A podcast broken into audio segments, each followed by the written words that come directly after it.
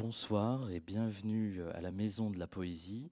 Nous avons l'honneur et la joie d'accueillir ce soir Jean-Christophe Bailly à l'occasion de la sortie de son nouveau livre, Une éclosion continue, dont le sous-titre est euh, Temps et photographie, sur lequel nous aurons l'occasion de, de revenir. Alors cette soirée sera évidemment en large partie consacrée euh, à ce livre. Je vais un peu représenter très rapidement Jean-Christophe Bailly, même si l'auditoire ici euh, le connaît sans doute fort bien. Je ne vais pas dire qu'il est né à Paris en 1949. Je vais plutôt euh, m'attarder sur ce qui fait la force de, de son œuvre, c'est-à-dire à peu près une quarantaine de livres à présent qui depuis pour le dire vite, au milieu des années 70, ont posé d'emblée des questions qui progressivement sont devenues les questions centrales de notre euh, paysage contemporain, à savoir euh, la question des formes, la question aussi de ce que l'un de ses essais a nommé le devenir animal, mais aussi la question du paysage euh, qui a je dirais, euh, suscité l'intérêt public, notamment à l'occasion de la parution en 2011 euh, du dépaysement, qui a été couronné, je crois, par le prix euh, décembre. Mais ce qui, est, ce qui va retenir notre attention plus particulièrement ce soir, c'est le rapport que Jean-Christophe Bailly entretient à l'image, et en particulier à l'image photographique, qui représente dans son œuvre, je dirais, la le point de jonction, le point de conjonction entre une saisie sensible du monde et euh, son intelligence, son intelligence, sa préhension euh, critique. Et donc l'image photographique cristallise cette, jonction. Alors, euh, une éclosion continue. Vous le savez, ce n'est pas le premier livre de Jean-Christophe Bailly consacré euh, à la euh, photographie. Je voudrais en rappeler euh, parmi ceux qu'il a pu publier jusqu'à présent deux qui me semblent être en droit fil avec celui dont nous allons parler ce soir. L'instant, l'instant et son nombre en 2008 et très récemment encore l'imagement, je crois en 2020. Voilà, ces deux livres précédents donc vont venir éclairer de temps à autre notre propos qui sera essentiellement consacré à euh, une éclosion continue. Je fais un peu comme à la télé, je montre, le livre. Euh, donc, euh, on va commencer notre, entretien, je dirais, sur une question moi qui me, tient à cœur, une question matérielle, un peu prosaïque, une question très très très simple, qui en fait me taraude depuis que j'ai commencé à vous lire sur l'image et la photographie. C'est qu'est-ce qui a pu susciter chez vous un intérêt pour euh, non pas l'image, mais euh, la photographie. Est-ce que c'est la rencontre avec un type d'image particulier, la rencontre avec une œuvre de photographe, hein, même si on reviendra tout à l'heure sur la question d'œuvre ou de chef-d'œuvre photographique qui est discutée dans une éclosion euh, continue, ou bien est-ce l'intérêt que certains euh, des critiques que vous appréciez ou des essayistes comme Walter Benjamin ont pu porter, on le sait, à la question photographique et qui ont pu euh, éveiller votre intérêt à travers ce qu'ils pouvaient en écrire dans leurs propos? Merci. C'est compliqué, mais euh, on va pas faire toute la jeunesse de ça, mais dont le rapport aux images, à l'image, il est très très très ancien, il remonte à l'enfance. Et, euh, j'ai eu la chance d'être au contact de beaucoup d'images, euh, étant, jeune, très jeune même. mais au, au début, c'est parti vers la, vers la peinture. Et dans la réflexion que je pouvais avoir sur la peinture, même jeune homme, c'était, je me rendais compte que j'étais assez attaché, ni à la figure, ni à la figuration, mais à quelque chose qui est le propre de l'image, qui est quand même de, renvoyer à, du réel, fût à distance, etc. Enfin, le réglage de la distance étant toute la, faisant toute l'affaire. Et j'ai jamais, euh, j'ai toujours été, j'ai été évidemment fasciné par l'art contemporain, l'art moderne, avec euh, euh, son extrémisme le, plus lointain, abstrait, Malevitch, etc. Mais, plus c'était radical et plus je trouvais ça intéressant et plus je trouve ça intéressant toujours.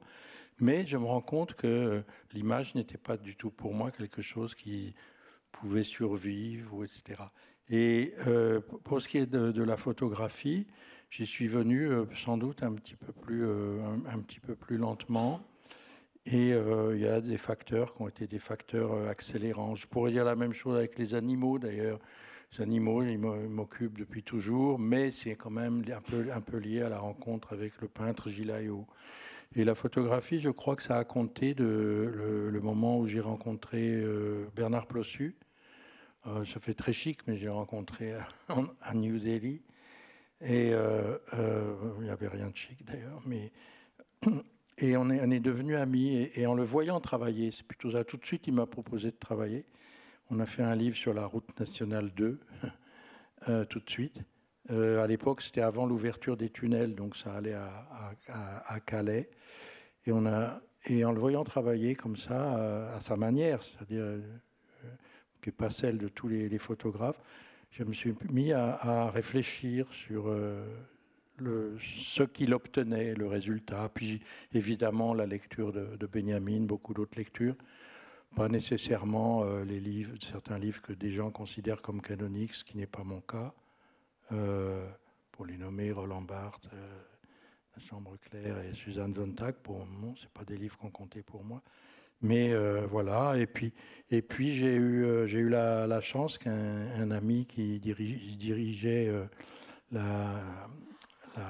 l'école nationale supérieure de la photographie à Arles, il m'a proposé de venir à l'école il y a déjà presque 20 ans. Il y a 20 ans. Et, là, ça a deuxième accélération. J'ai été au contact beaucoup plus permanent avec la photo, dont j'ignore absolument les, les, problématiques euh, techniques, les bricolages, etc. Je, je suis qu'un amateur qui regarde les, les, images. Et cet amateur qui regarde des images dont, euh, dont vous parlez à l'instant, euh, euh, propose ces jours-ci une éclosion continue dont le sous-titre, quand j'en parlais tout à l'heure, est explicite, temps et photographie, et articule et pose d'emblée hein, dans l'avant-propos, mais aussi euh, dans la première partie de l'ouvrage, qui sur laquelle on reviendra, un certain nombre de définitions de la photographie. Et la photographie, vous l'appréhendez tout de suite comme un art du temps. Et ce rapport au temps, vous le qualifiez immédiatement, dès les premières pages, d'éclosion, d'éclosion continue. Et je vais, euh, si vous permettez, euh, vous citer à ce, à ce propos. Vous dites On dit la flèche du temps, ce qui supposerait qu'il y ait un archer. Bien sûr, on s'en passe. Et d'abord parce que la flèche du temps n'est pas décochée, n'a pas de cible. Le chemin qu'elle parcourt n'est ni une trajectoire ni une errance. Pour le définir, il faudrait imaginer ce que serait une éclosion continue. Dès lors, on peut se représenter les images les souvenirs, et donc la photographie, comme des extraits de cette éclosion. Alors, euh, mettons, euh, parlons tout de suite de ce qui nous occupe. Pourquoi vous avez choisi ce terme d'éclosion continue, qui, si je ne m'abuse, n'est pas la première fois que vous l'employez, puisque je crois que, euh, pour en parler, par exemple, dans l'instant et son nombre dont je parlais tout à l'heure en 2008, vous parliez d'ailleurs d'éclosion forclose, si, si je ne m'abuse. Ben, je ne me souviens pas, mais euh, l'éclosion, par définition, c'est quelque chose qui est plutôt euh, lié à, l'instant, à l'instantané, au surgissement. Et, euh, une éclosion continue, donc il y a presque une, contradiction dans les termes. Mais l'idée, c'est pas c'est pas une éclosion qui comme ça, c'est que continuellement il y a de l'éclosion. Et c'est assez c'est assez proche de, de, d'approche théorique plus générale sur ce que je crois pouvoir euh, euh, dire du sens en général. Et, euh, pour ce rapport au temps, comment il, comment, comment il joue Parce qu'évidemment, la photographie, elle s'impose avant tout. C'est une image, donc. mais moi, ça m'a toujours frappé, et je me suis souvenu que ça m'avait frappé aussi dans la peinture, comment l'image, l'image fixe, l'image arrêtée, et sort du temps. C'est-à-dire, c'est un, c'est comme un, mon l'image que je prends, elle est très simple. C'est comme un, un, copeau avec un, copeau, c'est ce qui saute quand les lamelles de bois qui sautent quand on rabote. Et on pourrait dire que l'image, c'est un copeau, mais qui n'entame pas le réel. Mais le copeau existe quand même. Et ce statut part très étrange de l'image, elle existe sans exister, elle est matérielle et immatérielle, elle est les deux. Et en même temps, ce copeau, c'est quoi? C'est évidemment un espace circonscrit, même plus durement circonscrit que quelque autre espace que ce soit, mais en même temps, c'est euh, un morceau qui a été débité dans le temps et qui sort du temps, c'est-à-dire ça s'immobilise. Et je vais juste pour répondre, parce que je cite deux phrases magnifiques dans le livre. la première, c'est comme ça qui commence par une phrase de ce photographe et écrivain américain qui s'appelle Wright Morris. Il dit cette chose tellement simple et juste. Rien ne peut se mesurer à la photographie pour enregistrer ce qui part, part sans cesse, mais n'est pas encore parti.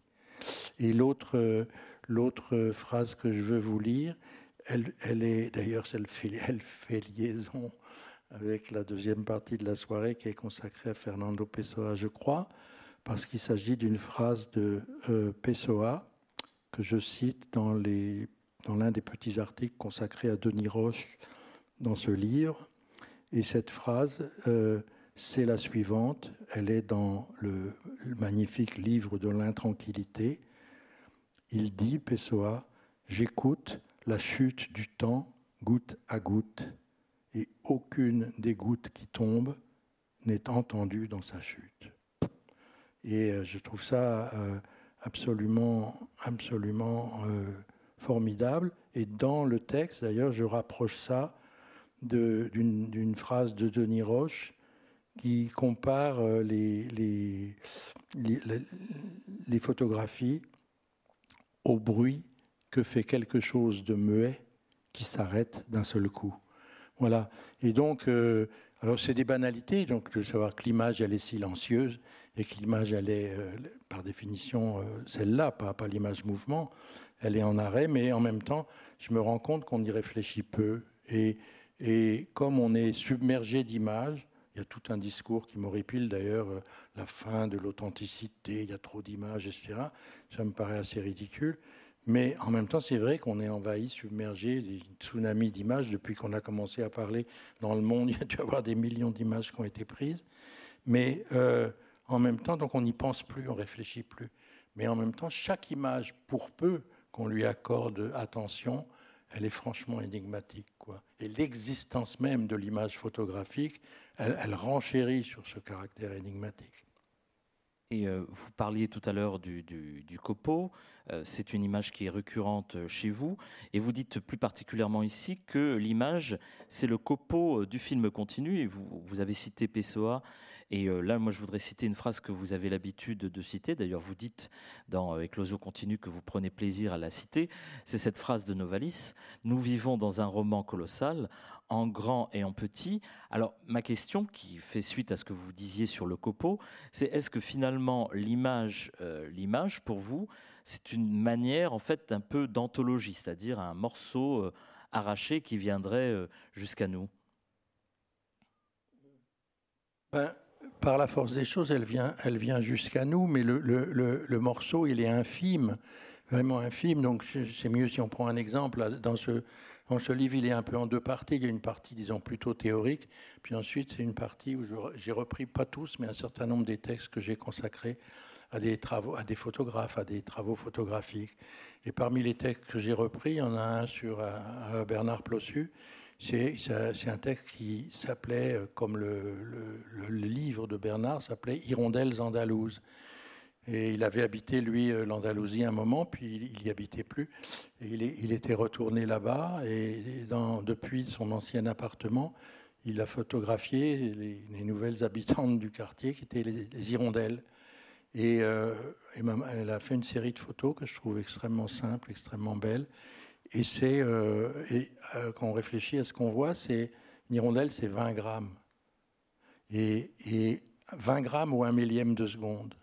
Et la photo, c'est ça pour moi. évidemment, on peut photographier un éléphant avec un long temps de pause, mais ça, revient au même, d'une certaine manière. C'est toujours, euh, c'est toujours une ponction d'une incroyable précision, d'une précision qui dépasse celui qui prend la photographie.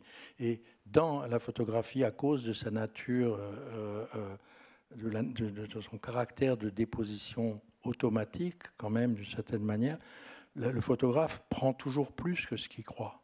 Après, après c'est vrai qu'il y a énormément de photos qui n'ont pas d'intérêt, mais aussi dans le livre, j'essaye de, je me mets en garde moi-même d'ailleurs contre une approche qui hiérarchiserait les, les images, parce que euh, je prends toujours cet exemple, là je ne le donne pas dans le livre, mais je prends toujours cet exemple de ce qu'on fait avec les portables, puisque presque tout le monde, même moi, on a un portable maintenant, et c'est vrai que c'est pratique pour, euh, on voit un truc, on le prend en photo, et souvent on élimine parce qu'on prend plein de choses. Euh, et, à chaque fois que j'appuie sur la petite touche, qui, où il y a une jolie petite poubelle américaine d'ailleurs, dessinée, euh, à chaque fois que, que l'image que je décide d'éliminer s'en va, il y a un petit, un très léger, il faut exagérer, il n'y a pas de chagrin, mais il y a un très léger, dit merde, peut-être qu'il y avait quelque chose que, que je suis en train de perdre comme ça.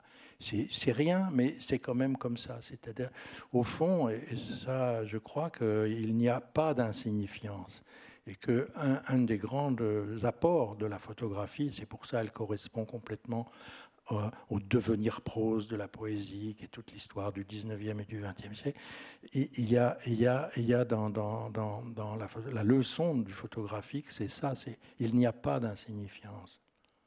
Et euh, justement, sur ce, sur ce caractère d'absence euh, d'insignifiance, il y a de, de textes, enfin, quand une réflexion qui court de texte en texte, c'est celle finalement du rapprochement que vous faites souvent entre la photographie et le spectre le fantôme, la spectralité. Dans l'un de vos précédents euh, textes, dans l'imagement, je crois, vous compariez la photo à une maison hantée. Et euh, dans, euh, dans l'instant et son ombre, vous parliez d'une surface spectrale. Et ici, vous, vous réarticulez, mais de manière un peu sensiblement différente, il me semble, cette, cette, propension de la photo à être non pas seulement énigmatique, comme vous le disiez tout à l'heure, mais aussi peut-être spectrale. Alors, cette spectralité, est-ce que c'est le rapport que la photo entretient à la matière ou le rapport que nous, nous entretenons euh, à la mémoire et à nos souvenirs quand nous regardons la photo?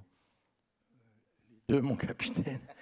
Euh, il y, a, déjà, parce que la, photo, en même temps qu'elle est, elle prélève, elle extrait euh, du monde, elle ne vaut pas pour preuve. Et, c'est exactement comme un. Et donc c'est, mais elle a une existence matérielle euh, en tant qu'image. Alors que, par exemple, quand on se souvient de quelque chose, c'est pareil, ça n'a pas valeur de preuve, mais ça n'a pas de consistance matérielle. Et donc, il y a entre la. il y a là, il y a là un, cheminement, mais pour, pour, pour la pensée, c'est tout, tout est abîme d'une certaine manière. Et je, me souviens d'un très beau livre chinois qui s'appelle euh, de, ancien, s'appelle euh, du XVIIe siècle chinois, s'appelle Souvenirs rêvés de Tao Han. Le, et Souvenirs rêvés, c'est un livre qui est, moi je suis évidemment totalement incapable de, déterminer les choses, mais même les sinologues qui ont traduit ce livre, qui l'ont amené dans notre culture, et les Chinois qui ont étudié ce livre, ils n'arrivent pas à départager le rêve du souvenir. on ne sait pas s'il raconte des choses qu'il a vécues ou des choses qu'il a inventées.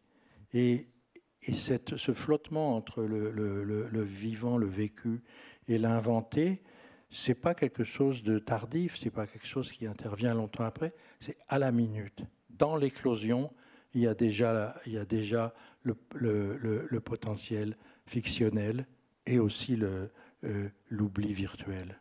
Donc tout, tout, est, tout est lié. Et, c'est pour ça la, la photo, en même temps, elle est, elle est un, formidable tâtonnement, euh, un tâtonnement spectral, oui, et on peut dire ça. Et de ce tâtonnement spectral, par rapport aux autres livres, vous en explorez une, je dirais une nouvelle facette, même si l'expression n'est pas très heureuse, un nouvel aspect plutôt, à savoir l'ombre vous, vous, interrogez euh, longuement sur, euh, sur l'ombre, sur le rapport d'exhibition euh, à l'absence et sur finalement cette, cette matière même, cette matière même qu'est l'ombre. Et finalement, cette ombre, elle constitue d'une certaine manière cette espèce de, de, référent quelque peu enfin présent, mais aussi évanescent, que vous faites remonter en fait à la, je vais dire, à la, naissance de, l'image, avec notamment hum, la légende racontée par Pline l'Ancien. Ce texte de, Pline, qui raconte l'origine de la représentation figurée, enfin telle qu'elle est vue par les Occidentaux. C'est un texte qui revient sans arrêt à mon esprit dès que je réfléchis sur, l'image. Mais c'est vrai que quand on, quand on le relit attentivement, c'est fascinant de voir à quel point il y a quelque chose qui, qui, qui, c'est presque un dispositif de, de, cinéma en fait, plus que, que de puisque la jeune fille voit son fiancé qui, excusez-moi, tout le monde le connaît peut-être, mais la jeune fille voit son fiancé qui va, l'ombre de son fiancé qui s'apprête à partir pour la guerre. Elle voit son ombre projetée contre un mur par la lueur, d'une lanterne, et elle a l'idée de détourer cette ombre. Et, c'est vrai que c'est comme geste initial, c'est sans doute une invention, elle est magnifique d'ailleurs, mais tout ce qu'elle raconte de notre rapport à l'image et même au monde, c'est absolument prodigieux. Et là, j'essaye dans le livre de revenir sur cette histoire en voyant qu'en même temps, ce que fait la jeune fille de Corinthe, dit Butade, ce qu'elle fait, c'est un dessin, c'est une découpe. Et dans le récit plinien, pour que l'image acquiert plénitude, elle demande à son père, qui est potier, modeleur, de, de modeler euh, du, relief, de la présence, d'une certaine manière, à l'intérieur de l'ombre. Ce faisant, elle, entre dans le régime qui, est proprement, qui sera proprement parlé, interprété d'ailleurs par la tradition comme celui de la peinture. Mais euh, ni le dessin ni la peinture n'attrapent vraiment ce que l'ombre a attrapé. C'est-à-dire que l'ombre, elle est au fond, en son essence, insaisissable. Si on la détourne, on fait un dessin. Mais l'ombre, elle est elle est, la façon dont l'ombre est liée à l'objet ou au corps qui la, qui, la suscite, c'est quelque chose qui est d'un ordre très particulier et qui n'est pas de l'ordre de, l'intention ou de l'ordre d'un geste que la main ferait. Il y a une espèce d'automaticité de l'ombre. Et c'est vrai que la photographie, euh, invention tardive, donc euh, pour nous deux siècles, mais dans l'histoire des hommes c'est tardif, la, la, photo retrouve cette espèce de, spontanéité. Et elle a été vécue au moment de son invention comme un phénomène naturel. Sun pictures, c'est des, images faites par le soleil. Et c'est pas faux malgré tout. Aujourd'hui, évidemment, avec le numérique, euh, c'est un, petit peu différent, mais à la limite, c'est encore, encore moins volontaire, l'image qu'on obtient. Et, l'énigme, elle, est, elle est reproduite à chaque instant, sauf qu'évidemment, on l'oublie. Et euh, effectivement, vous parliez, euh, vous parliez d'énigmes. Plotin, lui, euh, que vous évoquez d'ailleurs, parle de, l'image comme un demi-fantôme. Mon ami Plotin. Votre ami Plotin, voilà. en parle comme un, comme un demi-fantôme. Et ce dont on parle depuis le début de cet entretien, c'est à la fois d'une dialectique de la présence et de l'absence, de la matière, mais de cette matière dérobée. Alors, finalement, moi, la question que j'ai envie de vous poser, c'est est-ce que finalement, le paradoxe. Oh là là, j'ai ah. oublié d'éteindre ce truc. Vous voyez ah, Il faut décrocher. Voilà. Pardon. Donc, euh, est-ce que finalement, euh, cette, euh, ces dialectiques de présence et d'absence, est-ce que le paradoxe n'est pas la figure qui permettrait de qualifier au plus près ce qu'on pourrait appeler la photographie le référent qu'elle met, euh, qu'elle met en avant Je n'ai pas bien compris. Oui, à cause de, cause de lui.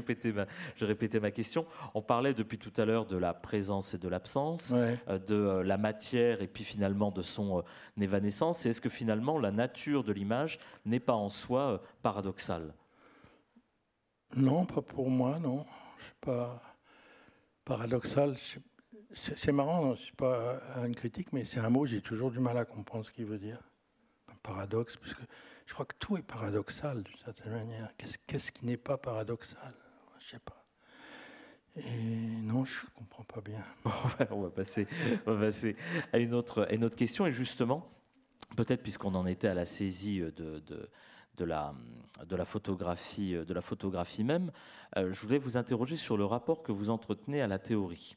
Ce rapport que vous entretenez à la théorie, vous l'esquissez à propos d'un texte, enfin, vous racontez quand vous travaillez pour Azan, comment vous avez conduit, comment vous avez sollicité plutôt Denis Roche à produire, à produire un livre qui commentait les photos sur lesquelles on reviendra, je l'imagine.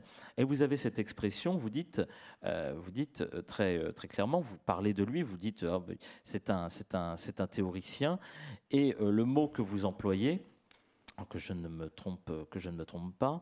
Donc vous dites, euh, c'est pas un mot qui est très euh, très bien vu, mais quand même.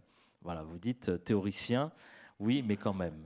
Oui, non, mais ça c'était par rapport à, c'est des textes sur Denis Roche, c'est des textes qui ont été écrits euh, juste après sa mort, donc il y a un côté dommage, etc. Donc je pensais forcément à lui. C'est vrai, je pense que ça lui aurait pas plu d'être appelé théoricien, quoi. Euh, mais, mais, en même temps, son livre, euh, qu'en effet, euh, on est très heureux, Eric Hazan et moi, d'avoir suscité, ce livre qui s'appelle Le boîtier de mélancolie, je le dis, je le considère comme un plus beau livre. Alors là, écrit sur la photographie, c'est-à-dire cette, ce, moment que, je me souviens. Et, j'étais dans son bureau et il me dit, la réponse était oh, Tu m'emmerdes parce que je peux même pas te dire non.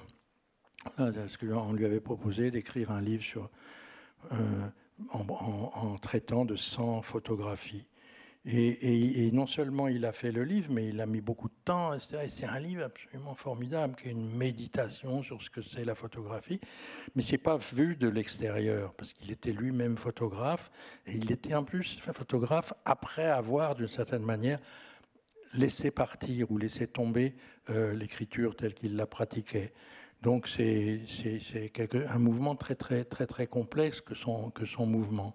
Mais euh, moi, qui ne suis pas photographe, j'essaye en même temps de réfléchir, de méditer, de prenez ça sans que je, me prenne le chou, mais de penser des choses. Et, mais en même temps, théoricien, non, je ne pense pas. C'est un peu, un peu différent. Mais le, mot que j'utilise, en fait, c'est pas tellement théorie, c'est le théorène grec, qui est par rapport à poienne, qui est faire. Théorène, c'est penser à ce qu'on fait, à ce qu'on peut faire, à ce qu'on a fait. Enfin, c'est un peu, voilà, c'est plutôt cette, et cette ambivalence-là euh, euh, euh, que, qu'en fait l'un ne va pas sans l'autre pour moi. Voilà. Et, en écrivant sur la photographie, je l'ai dit, c'est pas dans ce livre-là, mais en fait, moi je suis assez jaloux de, des photographes. C'est pour ça que je m'intéresse beaucoup à ce qu'ils font. C'est-à-dire que, comme écrivain, puisque je suis vraiment écrivain, je crois, enfin, c'est. Euh, euh, il y, a quelque chose de. de c'est à la fin, il y a le dernier partie du livre s'appelle la notation photographique. Je, raconte comment je prends sans arrêt des notes. Et comment, prenant sans arrêt des notes, j'essaye un peu de, d'imiter d'une certaine manière le geste de, l'impatience photographique. Et, c'est vrai que la photographie, avec son instantanéité, son caractère de déposition, elle offre quelque chose que l'écriture a du mal à rejoindre. Mais j'ai constaté aussi que quand on note des choses à la hâte, au coin d'une table, euh, au coin d'un comptoir, euh, dans un train, souvent c'est plus juste, c'est plus, plus pointu, plus pointé. Pointu non, mais plus pointé, plus acupuncté que ce, que ce qui résulterait d'une longue élaboration. Et, cette qualité de la notation, pour moi, la, la photographie en est, en est le modèle. Justement, quand j'avais écrit le dépaysement, j'avais déjà dit ça, que mes modèles d'écriture, en fait, c'était plutôt euh, des, euh, des, photographes, la façon dont, ils se promènent euh, dans, le monde. Oui. Et, et, et, justement, ce rapport qui articule sans cesse, sans cesse le, en fait la notation, la photographie, et qui essaie d'attraper quelque chose, hein, de saisir quelque chose de la photographie dans l'écriture. C'est un rapport que le langage entretient à l'image, que vous posez, il me semble, d'emblée dans, euh, l'introduction, euh, à l'aide de cette définition euh, très simple. Vous dites, il est bien possible que le langage ne puisse rendre compte de la photographie qu'en se sentant mis au défi. Vous précisez qu'il n'y a cependant aucune rivalité avant d'ajouter Il va de soi que les images se suffisent à elles-mêmes et que c'est là leur secret. Mais ce que poursuit le langage, c'est justement ce qui réside dans ce secret. Ah, oui, c'est exactement ça que je voulais dire, mais bon, lui, il l'a écrit. Et euh, c'est toujours très frappant quand on essaye d'expliquer ce qu'on fabrique ou de parler d'un livre. Finalement, on se rabat sur lui parce que, alors là, ça serait presque en contradiction avec ce qu'on enfin, avec ce que je disais de, l'écriture. Ce qu'il y a, c'est qu'il y a quand même un, travail euh, d'écriture, d'élaboration, quoi, pour arriver, pour arriver à, essayer d'être le plus euh, exact possible mais c'est compliqué parce qu'on n'est pas exact par rapport à quelque chose qui existerait déjà. Donc c'est on est exact en direction d'une chose qui peu à peu apparaît. Et, là, il y a les, mots sont comme des mouches, quoi. Ils tournent autour du truc et hop, euh, on voit que celui-là ça va pas et hop, on en attrape un et puis on, fait un, chenal de mouches et, euh, le résultat, il est, il, est ce qu'il est, mais, mais on sent, il y a une, moi, comment on dit, la, joie d'écrire, tout ça, comment il disait, le plaisir du tout ça, pas tellement, mais il y a un plaisir quand même d'attraper, d'attraper euh, le, bon truc. Et, parce que, et c'est pas un plaisir euh, narcissique etc. C'est un plaisir d'artisan de, de, cette manière que, exactement comme, hop, le chanfrein, et, ah, voilà, il est bien là mais il n'est pas bien en soi comme un, comme un, un, beau bibelot. Il est, bien parce qu'il il a réussi justement à, à, être un bon écho. Voilà. Donc là, j'en parle pas tellement là-dedans de l'écho, mais en fait, ça m'intrigue beaucoup cette histoire. C'est euh, l'écho, hein, c'est quelque chose de pareil. C'est bon, il y a le, les images akéropoïètes, les images non faites de la main de l'homme. Donc j'en parle souvent dans ce livre et dans les autres. C'est vrai que c'est les grandes références quand même. C'est que le monde, il image continuellement par les reflets, par les ombres. Et puis dans le, dans le, dans, le monde sonore, il y a l'équivalent exact de ce qu'est le reflet ou l'ombre, qui est l'écho. Et, et, et, si on réfléchit en termes de source et, et de, de, de, chambre, où, où advient l'écho, etc., le mot chambre, hein, euh, il, est formidable ce mot. Hein. Et, c'est formidable aussi, en réfléchissant sur toutes ces choses, je le dis au passage, de sortir la chambre de la pesanteur de l'habitation humaine. La chambre, c'est le monde. Donc, euh, et, justement, les photographies, les photographes, etc., c'est, euh, ils agrandissent la chambre. Voilà, donc, je, brode, hein, mais alors, moi, je vais vous, euh, je vais broder aussi, mais euh, euh, on parlait là effectivement de l'effort de réflexion que suscite la photographie, mais l'un des premiers textes qui ouvre une éclosion continue, puisque on l'a rappelé tout à l'heure, il, il y a quatre mouvements dans ce, dans ce livre, et le premier mouvement du livre, et on va le dire un petit peu pompeusement, est définitoire, même si le texte est beaucoup plus souple et beaucoup plus riche que ce terme ne veut bien le dire, et ça s'ouvre sur ce verbe contempler. Et vous dites, si je ne me trompe pas, que contempler, c'est le terreau originaire de la photographie. Alors, euh, pour vous, ce rapport à la contemplation, il est essentiel dans la photographie? C'est-à-dire, il va de soi. Et après, les chapitres consacrés, euh, la quinzaine de chapitres consacrés à des photographes, à des travaux photographiques précis, le montrent bien. Je ne parle pas de toute la photographie. Il y a des photographies non contemplatives pour, lesquelles, pour lesquels je peux avoir un très grand respect, mais dans ce livre-là, je, n'en parle pas. C'est-à-dire, par exemple, il n'y a, a pratiquement pas de, choses qui concernent...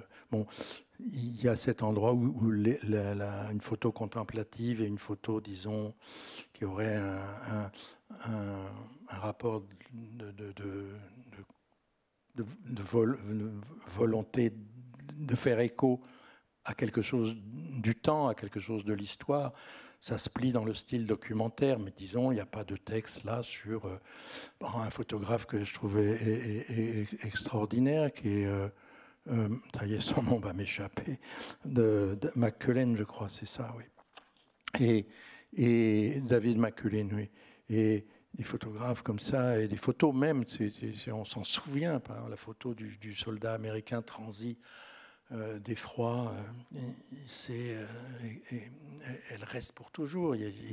ces photos-là sont extraordinaires, mais ce serait presque le sujet d'un, autre livre à ce moment-là, d'une autre réflexion je crois.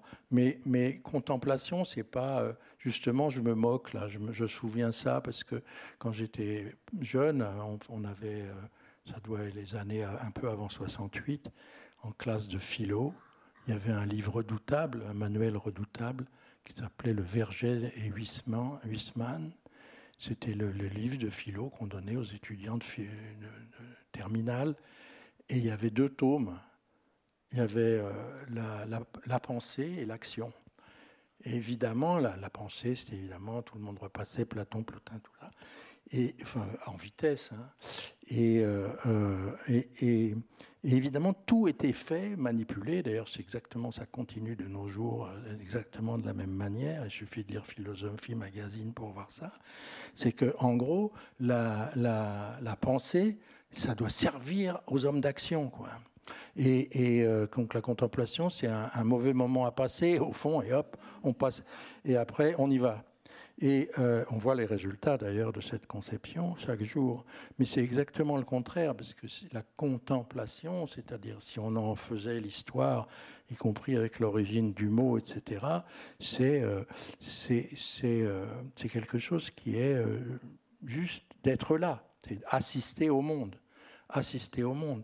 Et, la photographie, euh, par le, fait que de toute manière, elle ne peut pas faire autrement que de saisir. Elle ne sait pas. Elle ne sait pas faire autre chose quand bien même on, va dans des directions de photographie que je n'explore pas dans le livre, qui sont très intéressantes aussi, une photographie quasi abstraite, etc., qui ne s'intéresse plus qu'à des rapports entre des grains différents. Mais ces grains, c'est des grains. Des grains de quoi, justement? Et, et, donc, euh, sa nature à la photographie, sa nature est contemplative. Après, c'est vrai que et, ce qui m'intéresse, par exemple, là, il y a une photo quand même de, de de Cartier-Bresson. Ça fait, faudra que j'arrête. À chaque fois que je fais un livre, je la mets. Euh, c'est, euh, mais je la trouve absolument extraordinaire. Et, euh, et d'ailleurs, je l'avais découverte, dans, dans, je la connaissais, mais je l'avais redécouverte grâce à Denis Roche, qui l'avait mise dans son livre Le boîtier de mélancolie. C'est la photo qui montre, donc c'est une photo, c'est du photojournalisme d'une certaine manière. C'est une photo où on voit Nehru qui annonce à la foule qui est devant la maison, la villa où habitait Gandhi. Euh, monte à la grille et, il dit, il annonce à la foule la mort de Gandhi. Non, tout ça, on le sait par la légende. Mais si on ne connaît pas la légende de la photo, on voit que quelque chose d'extraordinaire est, en, train d'avoir lieu. Déjà, en train d'avoir lieu, c'est déjà compliqué philosophiquement. Si c'est en train, c'est déjà plus là. Eh ben, justement, la photo, c'est elle qui, hop, c'est comme de glisser une feuille dans un espace impossible entre avant et après. Hop, elle le fait. Et ce qu'elle fait, il y a un saisissement avec les lumières, c'est une photo nocturne, il y a la nuit, etc. La foule qui attend, lui qui va dire, c'est juste avant. Et c'est, il y a quelque chose de, vertigineux, disons, à ce moment-là. Et euh, dans euh, l'incise, euh, l'incision même de, cette image, il y a une puissance de, contemplation qui est, sidérante. Voilà. À l'inverse, c'est vrai qu'il y a des photographies, des photographes qui sont officiellement contemplatifs et qui me barbent euh, franchement quoi. Quand il y a marqué, euh, je sais pas, quand on voit sur la photo que c'est un paysage tellement, etc. Bon, d'accord. C'est surtout, enfin, il y a des, beaucoup de noirs, noir et blanc tardifs comme ça qui font ça. Oh, je vais pas dénoncer les, personnes. Mais c'est vrai que, que, je suis davantage peut-être attiré par, euh, par les, photos comme ça. Là, par exemple, ici, il y a une photographe que j'ai étudiée dans le livre qui est Anne-Marie Filaire, qui n'est pas assez connue, je trouve. Et, euh, il y a une, photo d'elle qui est reproduite dans le livre. C'est bon, c'est un peu en petit dans le livre, mais elle, a, beaucoup travaillé sur des endroits compliqués euh, du point de vue de, des endroits liés à la guerre. Et là, c'est une photo qui est prise euh, en Érythrée. Et c'est un, en fait, c'est la façon dont là-bas on délimite un endroit qui est miné.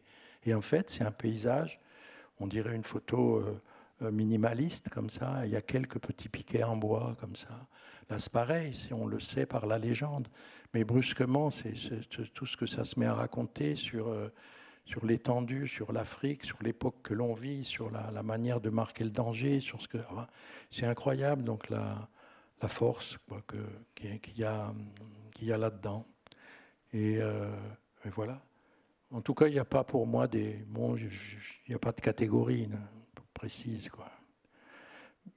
Mais, mais il y a des usages de la photographie que je trouve déplorables, oui.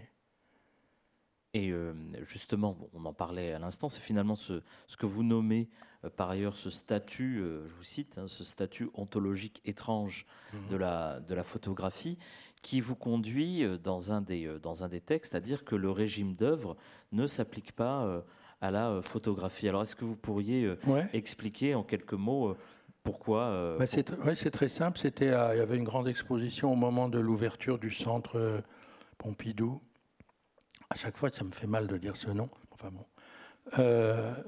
Euh, c'est quand même un être grotesque.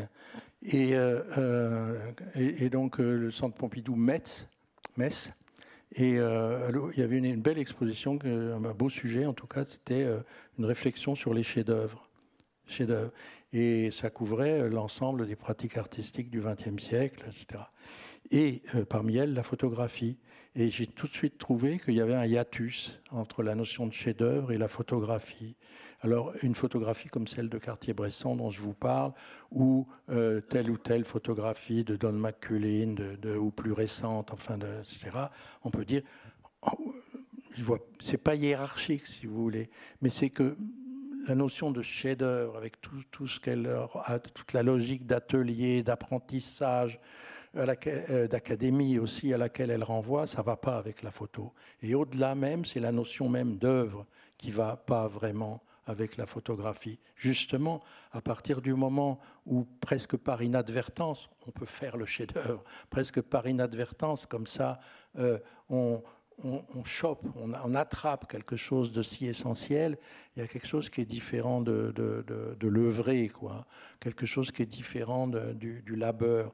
Et il me semble que l'un des apports de la photographie aussi, ça a été de, contribuer à alléger le, discours sur l'art, de la pesanteur de l'œuvre et euh, de tout ce qui comporte des majuscules, quoi. la contemplation avec un grand C, l'œuvre avec un grand O, le photographe avec un grand P commenté par le poète avec une majuscule de 2 mètres de haut. Non, c'est vraiment pas comme ça.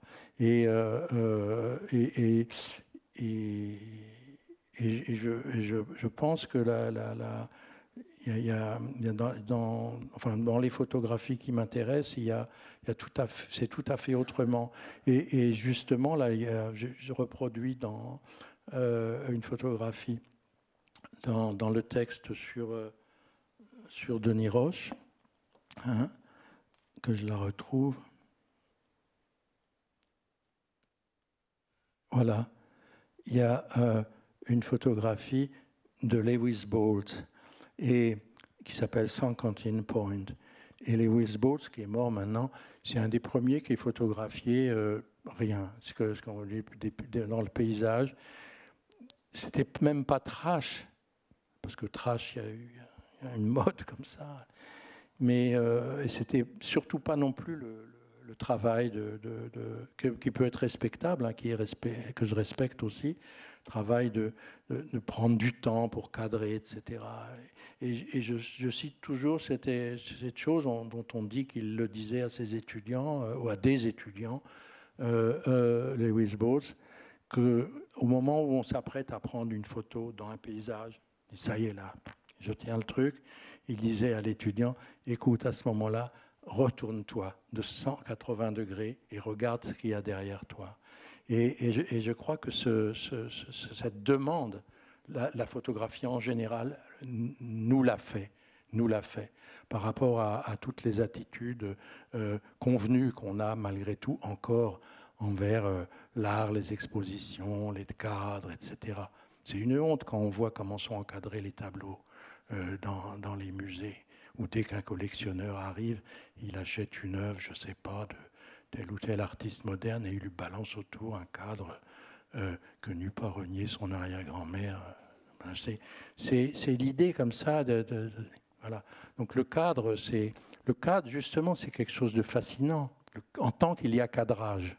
Mais quand il y a surcadrage qui dit c'est comme ça, ça bouge plus, et ça m'appartient, il y a quelque chose qui est terrible. Quoi. Voilà. Et justement, la, photo euh, qui m'intéresse, c'est une photo qui est toujours au contact du, hors-champ. Le cadrage, il ne prend d'intérêt que parce qu'il est une, une parcelle dans le hors-champ. Et euh, alors, pour ne pas être euh, hors champ, il y a une large part euh, du livre qui est consacrée à un écrivain sur lequel vous avez déjà écrit à de nombreuses reprises et qui a toujours eu un rapport, un rapport, on va dire, étonnant à la photographie, c'est Baudelaire.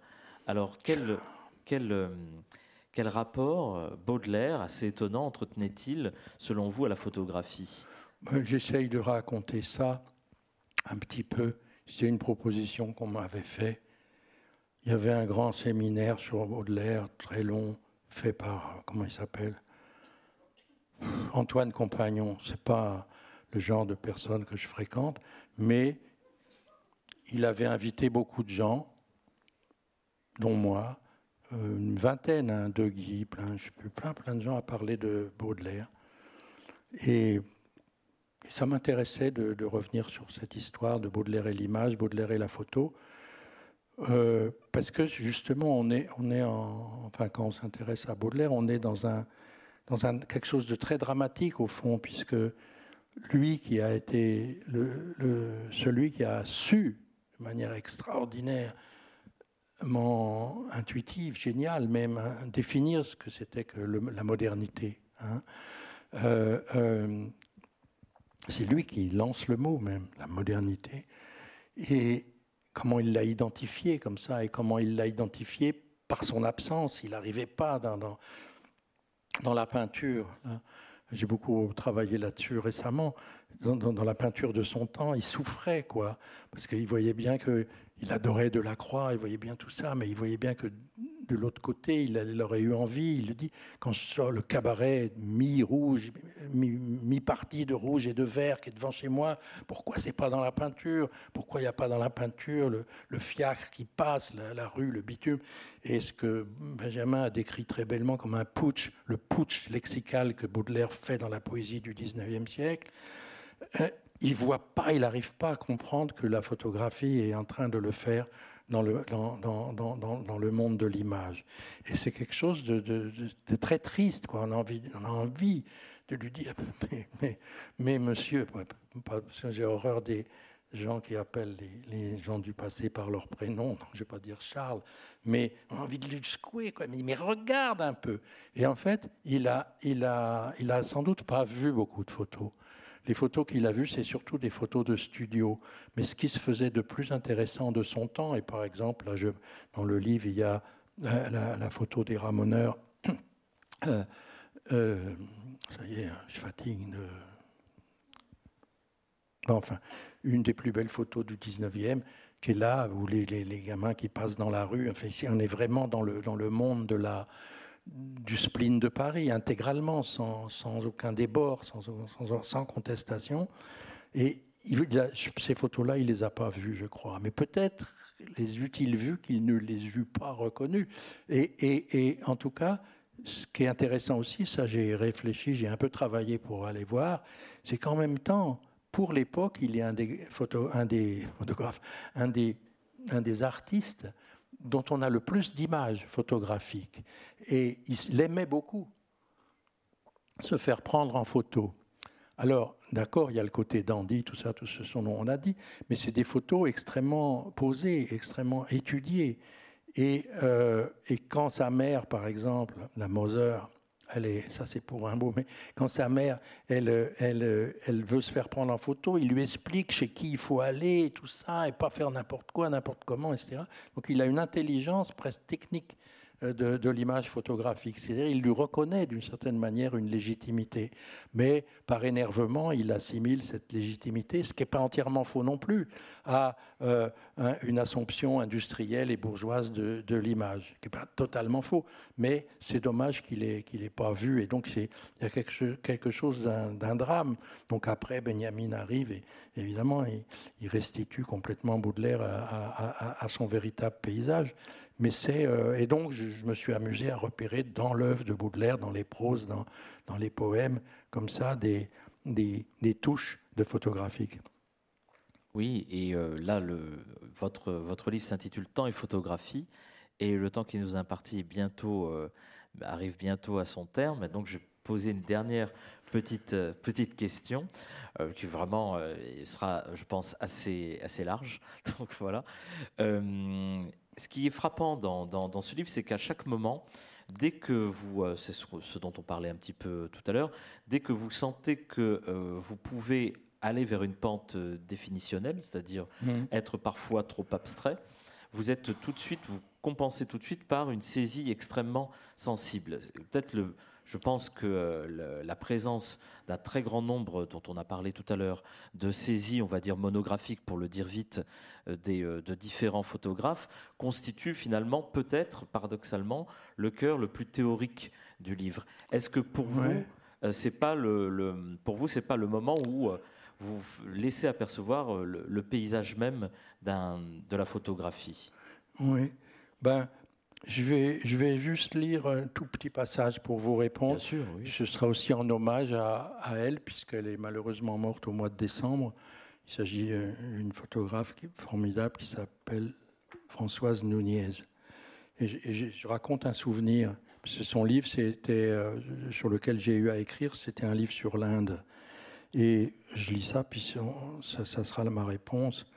Où était-ce? À Delhi, il me semble, mais je n'en suis pas sûr, ou peut-être à Bombay. En tout cas, l'image est très nette. Une grande artère dans une grande ville de l'Inde. Sur le large trottoir en terre battue, en contrebas d'un muret, un peu à l'ombre, un marchand de thé avec sa casserole noircie, son feu et les quelques verres qu'il essuie dans un pan de son dhoti. J'ai envie de thé, de ce thé qu'ils font là-bas, etc. Mais au lieu de le prendre debout ou assis, comme je l'ai fait souvent, sans trop savoir pourquoi, je m'accroupis. Je fais comme eux, comme les habitants de l'Inde. Non pour leur ressembler, ce serait impossible, ou pour les imiter, ce serait ridicule, mais comme ça.